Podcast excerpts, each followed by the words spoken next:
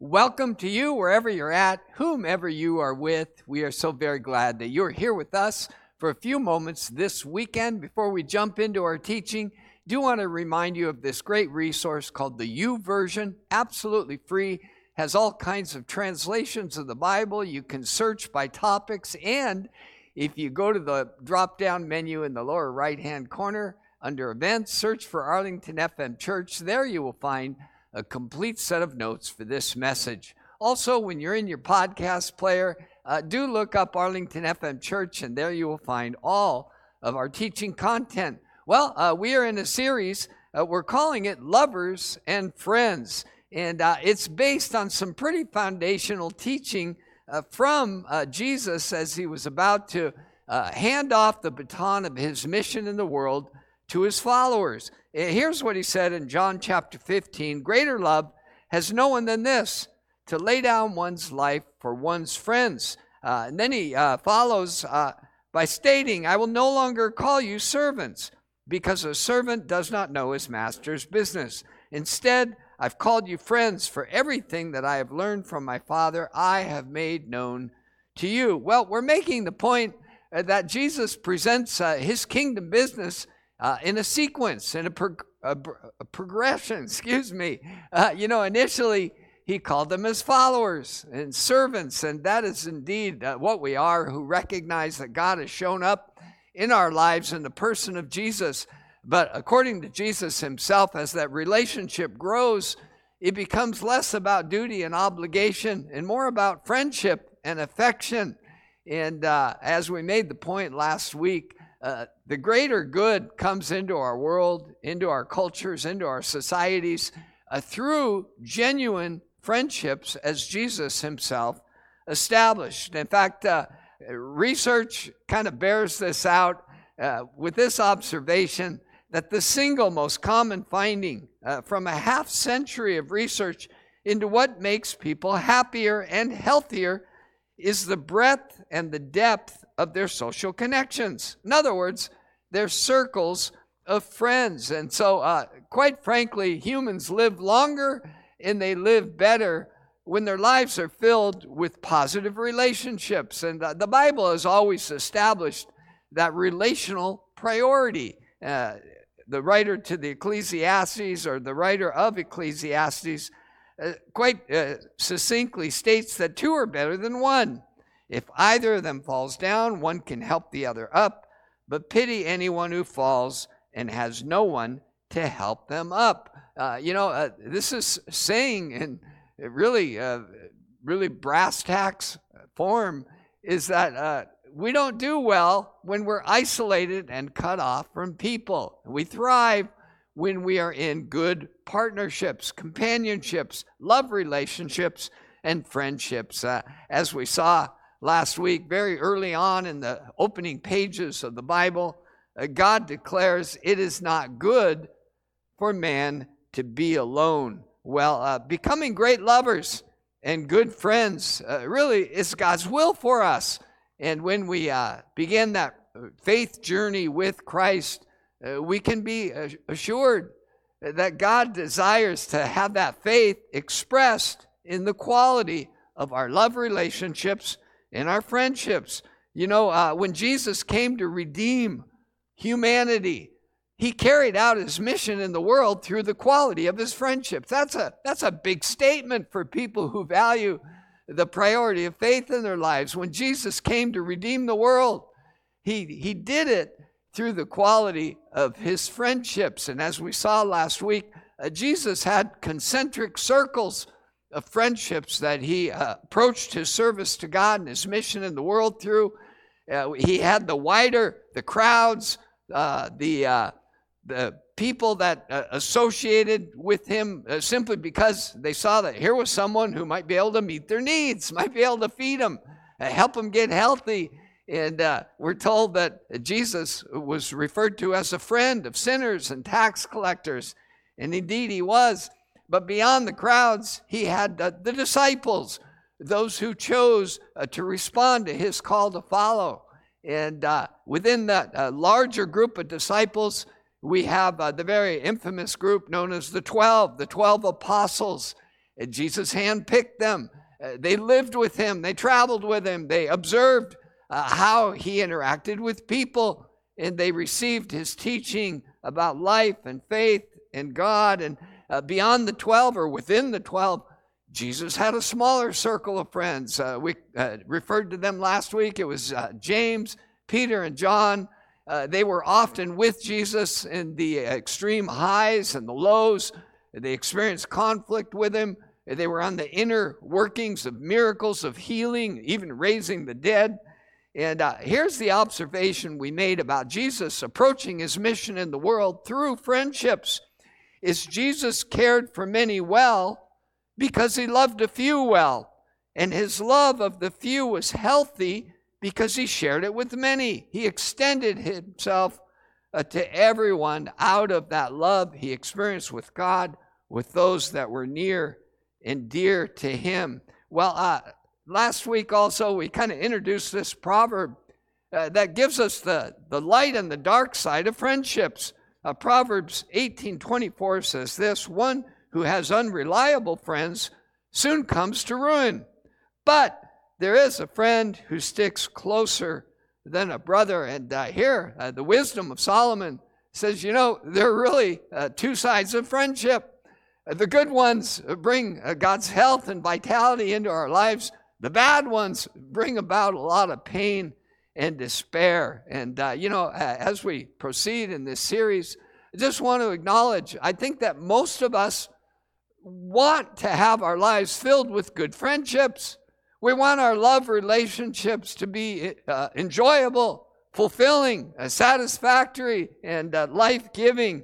Uh, but we, uh, we also acknowledge that those same relationships that bring us so much good uh, can also introduce a lot of pain and heartache into our lives. In fact, Jesus said, In this world, you will have trouble. And uh, we're going to kind of uh, focus in on that side of relation, the difficult, the challenging side of our lovers and friends. And uh, so today's message is lovers and friends, hurt and betrayal.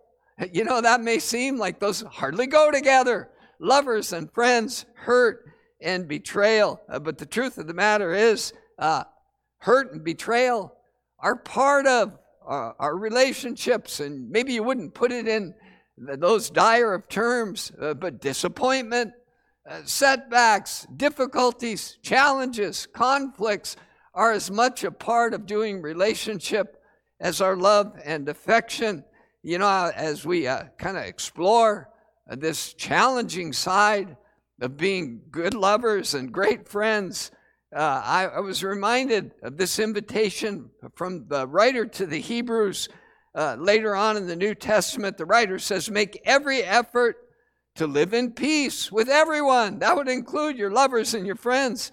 And to be holy, to not allow uh, things into your dynamics with people that defile and ruin your relationships.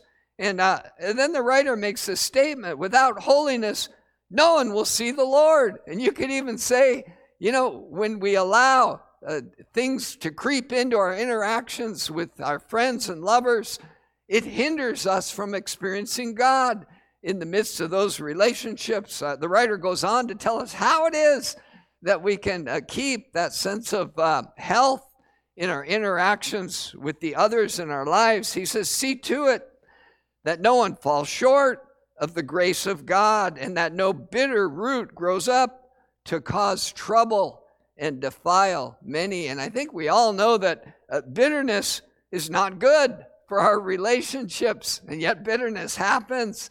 And according to the writer to the Hebrews, uh, bitterness happens when we, we miss the grace of God uh, to smooth over, to empower us to break through those conflicts, those hurts, those disappointments that are uh, uh they're going to happen as we interact with imperfect people. And uh, but it's a uh, the result of pain and disappointment can be bitterness. And uh, you don't know how deeply uh, some of those things hurt or bite into our lives until we start to see the fruit of it and the writer is a realist he says you know when we allow bitterness to take place in our relationships. It not only ends up hurting that relationship, but many are defiled by it. And, uh, you know, we saw last week, there's some things we all do that uh, kind of ruin our relationships. And we, we saw this one slide that kind of emerged from our shared heritage uh, with Adam and Eve. And these are fundamental fears that damage all of our relationships. My fear of exposure uh, keeps me distant from people, even those I love. My fear of disapproval makes me defensive, so that uh, when some of my issues come up in the natural course of life, uh, rather than openly acknowledging them and working with our friends and lovers to move past them, uh, we can get locked up behind our own defensiveness. And my fear of losing control often makes me demanding of the others in our lives. Well, you know, as I pondered these uh, fundamental fears that we're all prone to on occasion, you could add some to the, that list. My fear of being disappointed again makes me cautious, in, and even in new relationships. My fear of being hurt again makes me protective. My fear of being taken advantage of makes me combative, or makes me reclusive, or makes me suspicious. And, uh, you know, the point is uh, when fear is the foundation of our interactions with others, uh, there's division and distance. And, uh, you know, one of the things we're going to uh, aim at today is how God's perfect love uh, casts out fear, it drives that out of our interactions with each other. And then last week, we also looked at from the research side of things uh, what uh, folks who observe uh, couples interacting with each other over years and decades uh, identified four behaviors that are particularly damaging. You might say these contribute to those roots of bitterness uh, cropping up in us. These four relationship killers were criticism uh, of others, where we just uh, we see their faults rather than the opportunity to walk with them in partnership. Defensiveness, as has already been mentioned, disrespect and contempt of others. This feeling of being uh, a little bit better than those who disappoint uh, us, and then finally stonewalling or withdrawing and withholding from, uh, from others. And uh, probably the most significant point that will carry over from last week to today's message is this observation that relationships tend to work best, they flourish in a rich environment of positive interaction. then uh, as you read through the pages of the New Testament, it's impossible not to see that God wants to bring about great positivity in our interactions with Him and with each other. Uh, I think of simply uh, Paul listing the fruit of the Spirit of God at work in us is love, joy, peace, patience, kindness, goodness, gentleness, self control. You know, you can't come up with a better list of positive interactions than those that are birthed in those outlooks on life. And uh, so here's the question uh, how do we how do we deal with the hurts that inevitably creep into our lives through our lovers and our friends, uh, how do we deal with those disappointments without becoming bitter, without ruining uh, that rich environment of positive interaction? Because uh, the truth of the matter is, uh, we are going to experience those things. We are going to experience disappointment. We are going to be set up at times uh, for heartache. And uh, the truth of the matter is, if we don't learn to deal with those realities, uh, there will be roots of bitterness, there will be divisiveness, there will be uh, ample amounts of heartache that we have to cope with.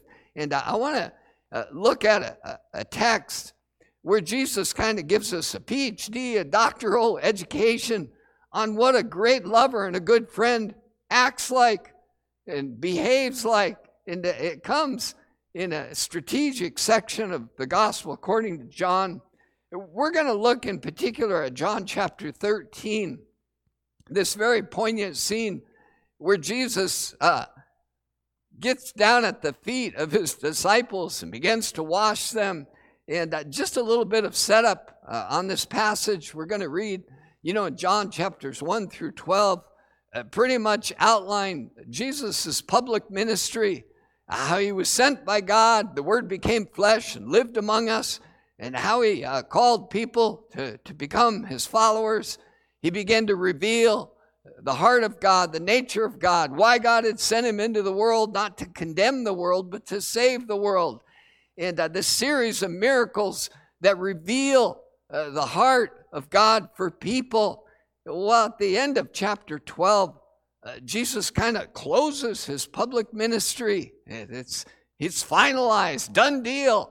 And uh, the next uh, chapters really are referred to as the book of glory, where Jesus uh, draws in uh, with his 12 disciples, prepares them, uh, as I said, to hand the baton of his mission to them, and then eventually go to the cross, die for the sins of the world, be raised from the dead, and uh, commission uh, his followers uh, to go out in his name and fulfill his work of redeeming our planet. so big, big stuff is going on as we come uh, to the Gospel, John chapter 13. And uh, we open with these words 13, verse 1. It was just before the Passover festival, and Jesus knew that the hour had come for him to leave this world and to go to the Father. Now, it's important that uh, the writer acknowledges Jesus is about to die, but it doesn't say, you know, Jesus is uh, about to suffer and be put to death. It, rather, it, it kind of gives the, the strategic purpose of why Jesus had come to this place, even couching it in under the heading the Passover festival was at hand. And we know that the, the highlight of that Passover meal was when uh, the perfect lamb would be slain and uh, would uh, signify that God was delivering his people from bondage. And that Jesus uh, takes that identity upon himself. Uh, he joins with his disciples for this Passover festival. And uh, he knew that the hour had come for him to leave this world and to return to the Father.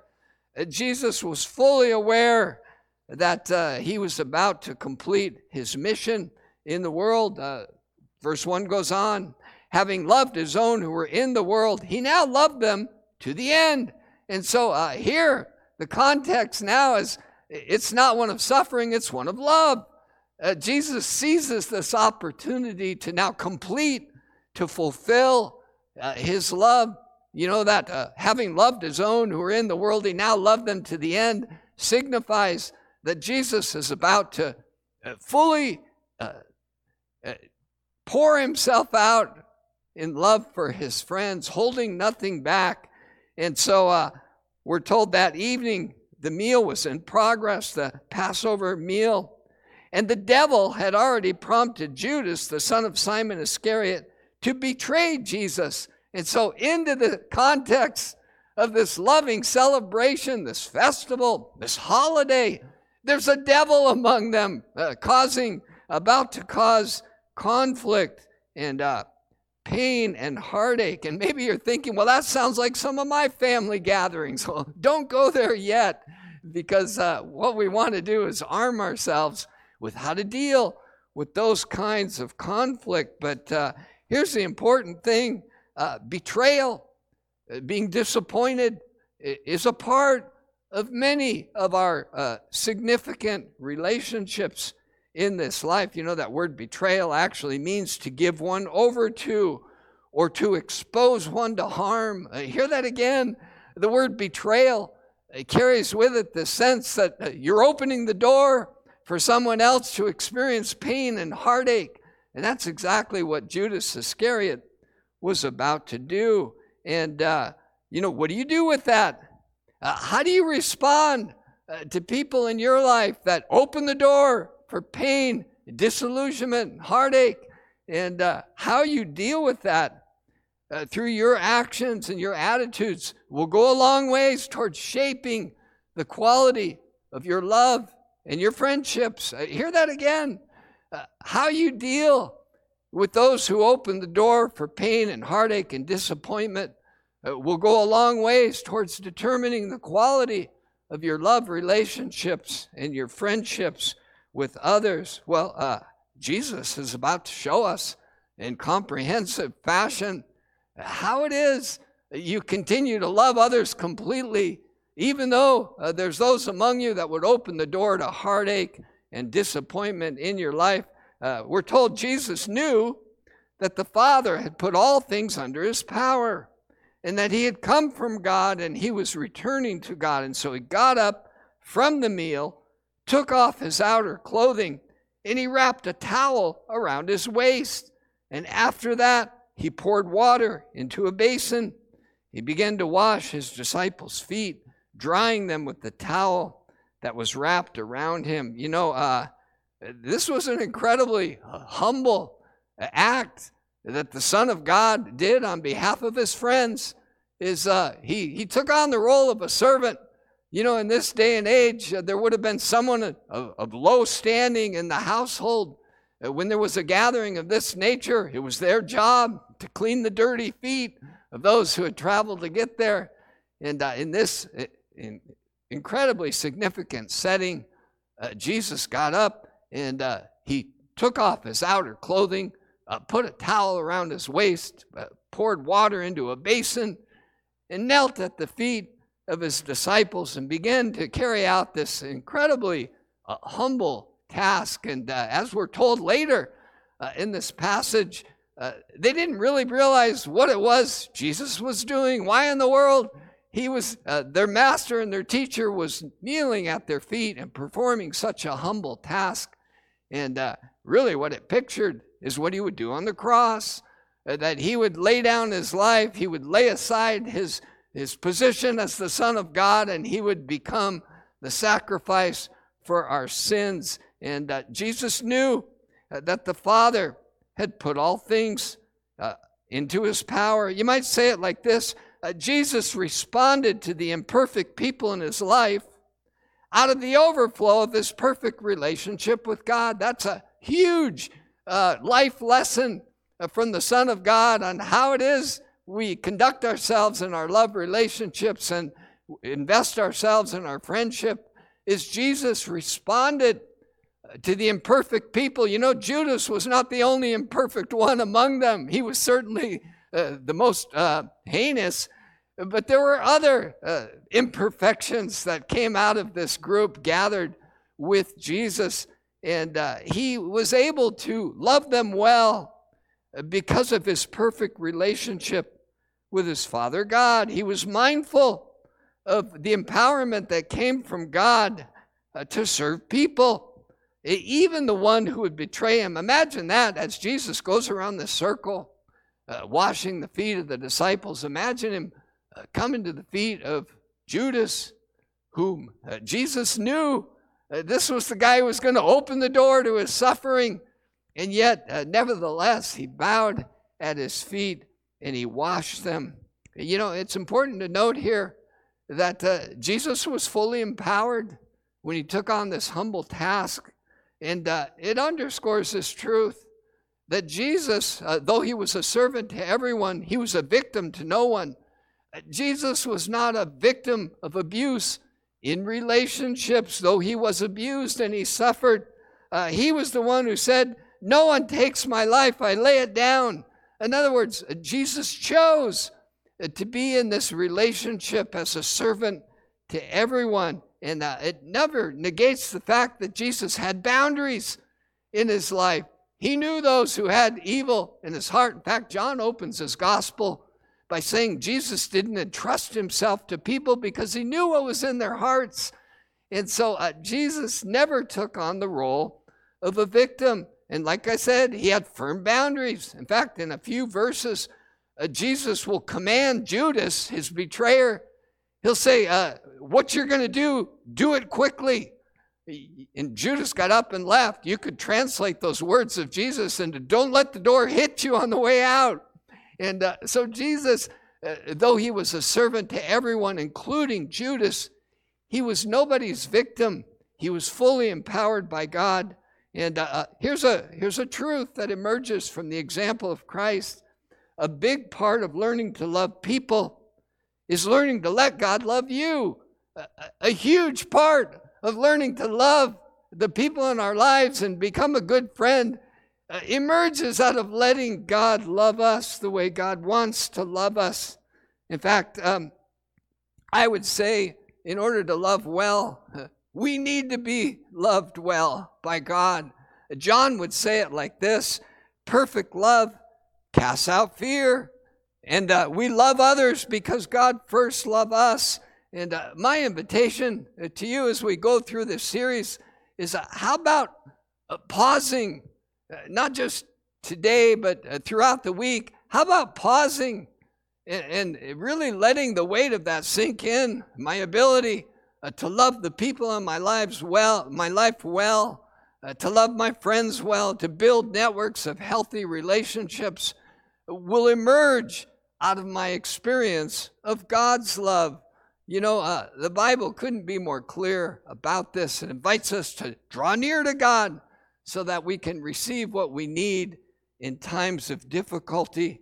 And, uh, you know, here's uh, uh some, uh, some things that will pave the way into our nearness to God. Is uh, I read an article this week basically saying He gets us. Jesus understands us. In fact, the writer to the Hebrews says uh, he's moved by the feelings of our weaknesses. When we encounter difficulty, especially in relationships, he's touched by that because he experienced that without bitterness. And uh, in John 17, uh, Jesus prays uh, that the love that he has with God may be in us. Uh, think about that. This tight, intimate, empowering, invigorating relationship that allowed Jesus to empty himself for people, that same love, uh, he's asking God that it would be in us, and we get to step into that.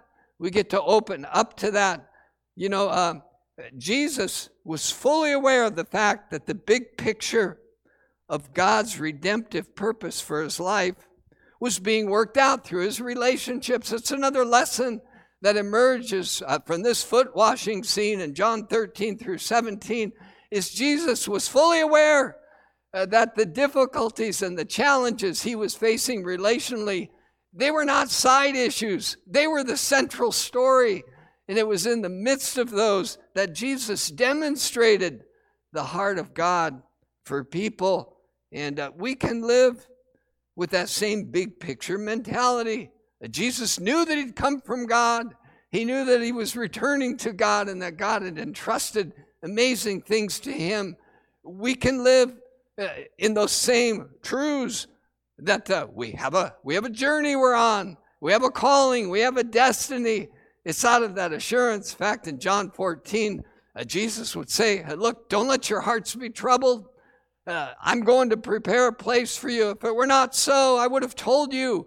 We can live with that assurance, and it can change the way we deal with the, uh, the lovers and the friends in our lives. That's a huge awareness. You know, part of that, um, the relationship pain is the very crux, it's the crucible where our faith in God and our love for God becomes evidenced. And that was certainly the case for Jesus uh, when he, he felt those dynamics pressing in upon him. He said, It's, it's time. Now is the time for the Son of Man to be glorified.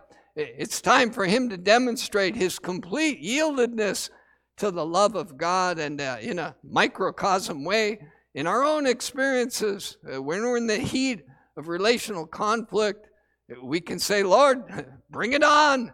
Now is the time when your love for me can become perfected and, uh, and can be lived out in the midst of challenging relationships.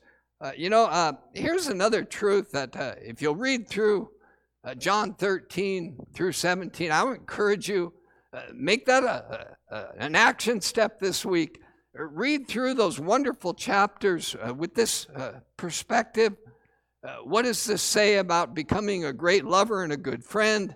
And you'll see from the example of Jesus the teaching of Jesus, the resources that Jesus opens up to us, uh, that He's inviting us uh, into this same uh, realm where relationships flourish out of our awareness of God. Uh, he would say, Stop fearing the future, uh, stop being afraid of, of the outcomes of your less than perfect relationships, and start believing that God is working in the midst of those dynamics. You know, um, uh, I would say this we, we love to make this statement around here that following Jesus uh, will not only make your life better, it'll make you better at life. Uh, that's so true. Following Jesus will not only make your life better, it will make you better at the details of life. And nowhere is that more true than in our love relationships and in our friendships. And uh, I want you to see this last slide. Uh, these are just some of the highlights of this uh, wonderful section where Jesus anchors home his love relationship with us. He loves us completely to the very end. Uh, following Jesus will make you better at all of these, at loving people. In fact, Jesus uh, prays multiple times in this text uh, the love that you have for me, God, may be in them.